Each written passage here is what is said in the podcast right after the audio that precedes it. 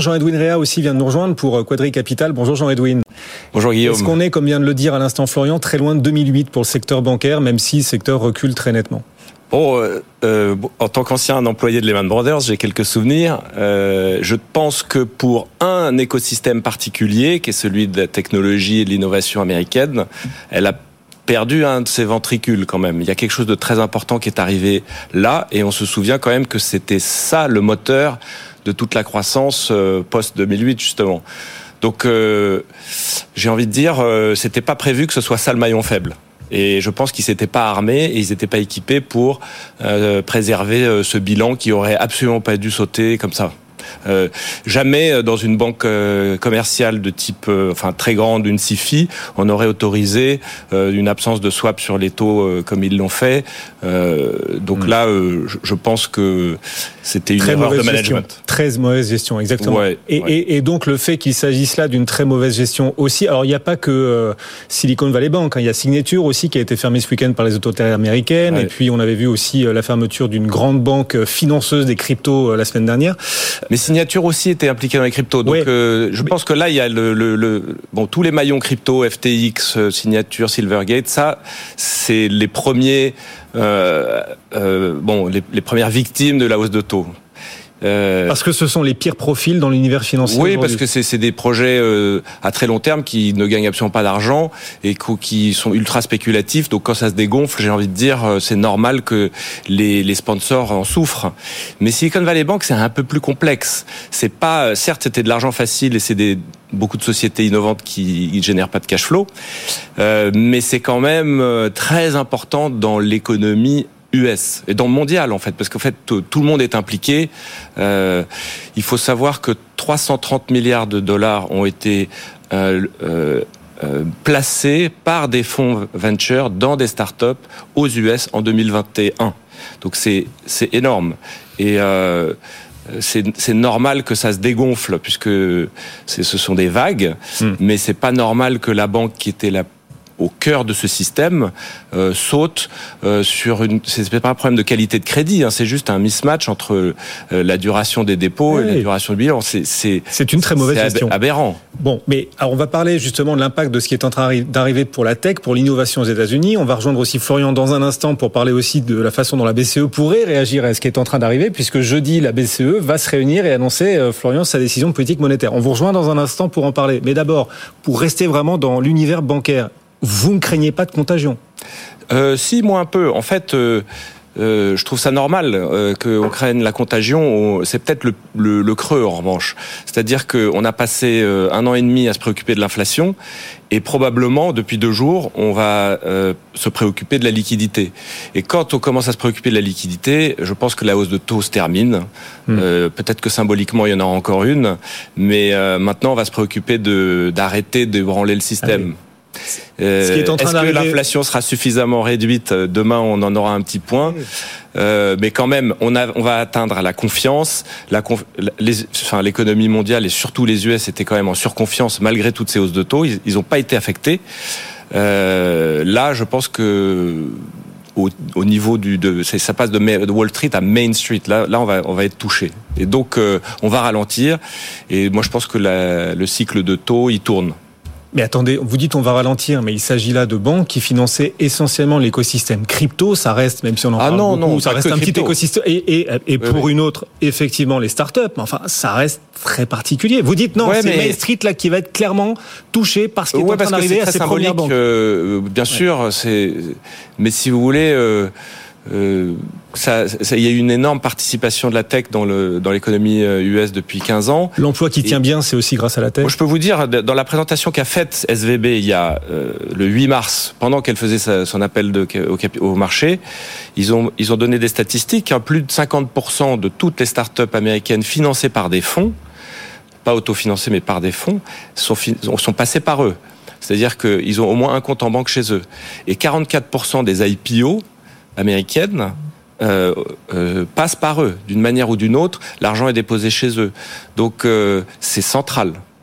Et donc, vous vous inquiétez. Alors, vous, vous suivez très près la tech aussi. Vous en êtes un oui, bah passionné et un spécialiste, Jean-Edwin. Vous vous inquiétez justement pour euh, la tech américaine, pour la capacité de l'économie américaine à continuer d'innover comme elle a pu innover dans la mesure où on a ces problèmes de financement là qui émergent. C'est un choc. C'est pas la fin du tout de l'innovation ni quoi que ce soit. Mais comme vous aviez une banque qui était névralgique, centrale, et qu'elle éclate, on ne sait pas qui va la reprendre. Si une banque, une autre banque la reprend entièrement, ça sera peut-être préservé. Mais je pense que d'une manière générale, il y a une contraction d'argent de, de, disponible pendant un an hmm. ou deux. Et ce qui est, bon, pervers, mais favorable aux sociétés dans lesquelles j'investis moi, qui sont cotées en bourse, c'est qu'elles ont un an ou deux de concurrence euh, un peu essoufflée derrière eux. Les, les, les, startups vont être plus en mode euh, consolidation, euh, mhm. préservation du cash, et les sociétés que je, sur, enfin, dans lesquelles j'investis, elles, elles, auront plus de temps pour euh, se développer. Et ça va jusqu'au Gafa en fait. Mais ça va vous rendre plus prudent dans vos choix d'investissement, plus prudent encore. Ça va rendre d'ailleurs les financeurs plus prudents encore. Ils vont choisir, chercher en tout cas encore plus de qualité dans les dossiers qu'ils choisiront de financer dans cet univers tech. Oui, bah, il y a, y a, un, y a un, filtrage, il y a un darwinisme qui se met en place, mais hum, moi, mes dossiers, je les, je les suis par rapport à leur euh, contexte de demande. Si la demande est là, euh, j'y suis. Si, euh, hum. pour moi, elles, aucune d'entre elles n'ont des problèmes de financement. Elles sont toutes, toutes rentables et, et, et ont beaucoup de cash. Donc, à la limite, c'est plutôt pas mal pour leur stratégie externe. Ils peuvent faire du M&A pas cher, etc. Et je dirais plutôt que euh, ce qui est euh, l'opportunité qui se présente, c'est euh, dans le venture, justement, peut-être du secondaire, il va y avoir d'énormes opportunités de transactions pour récupérer des sociétés qui ont besoin de se refinancer, mmh. ou voire même des fonds. Parce que ce qu'on oublie, c'est que dans l'écosystème de SVB, il y a aussi le financement des fonds eux-mêmes. Et donc, il y a des tranches de fonds qui sont à vendre.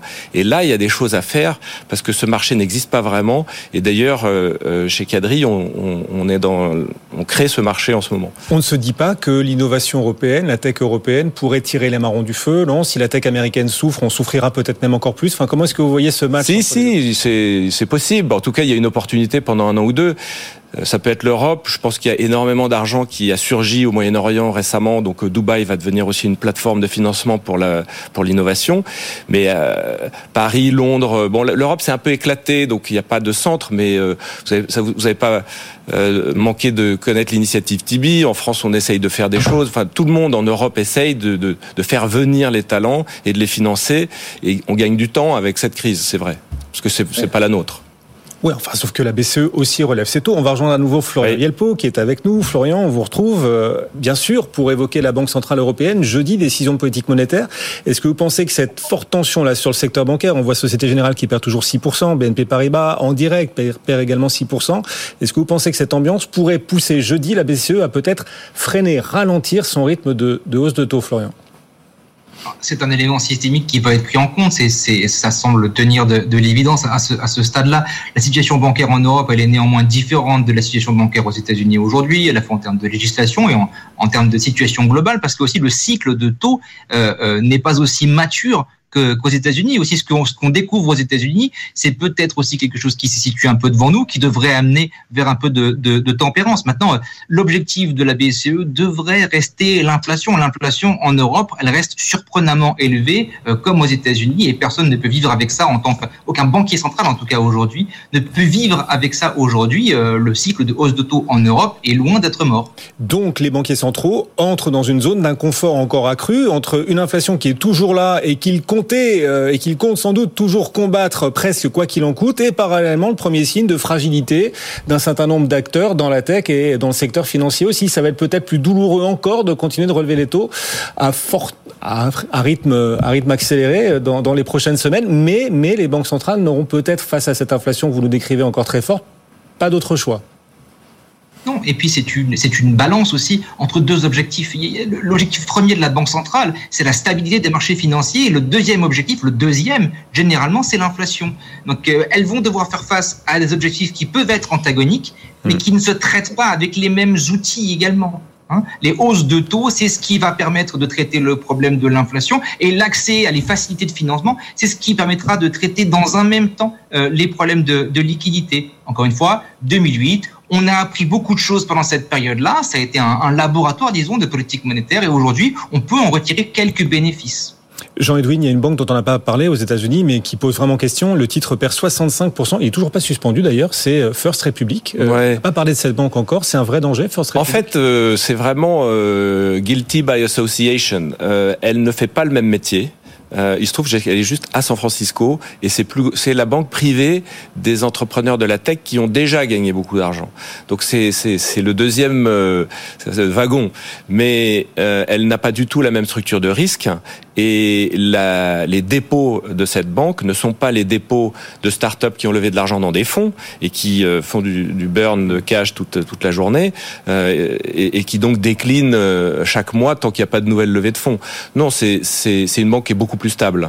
Ok, euh, mais qui est quand même emporté. Là, on a un ouais. signe de contagion peut-être injuste. Mais pour le coup, moins 65% à l'instant à Wall Street. Ouais, mais euh, bon, je, je elle n'est pas systémique de toute façon. Euh, on verra si ça tombe ou pas, mais euh, à ma connaissance, hein, je connais pas le, les détails du mmh. bilan, mais je, je, je, ne me souviens pas qu'elle soit impliquée euh, de manière. Euh, je crois que sa dernière déclaration, c'est qu'elle avait pas plus de 4% de son bilan euh, investi dans des dossiers de, mmh. de financement euh, start-up. Et, et, vous ne voyez pas de grandes banques euh, suffisamment fragilisées dont la gestion pourrait suffisamment poser question pour se dire attention là, on a on, on, a un risque majeur. Warren Buffett disait c'est quoi la marée est basse, qu'on voit ouais. qu'il mâche son maillot. Bon, euh, je, je, on ne sait pas, on verra. Euh, ça sort de partout. Mm. Euh, c'est aussi pour ça que la Fed se détend, et c'est aussi pour ça que je pense que le cycle des taux est terminé.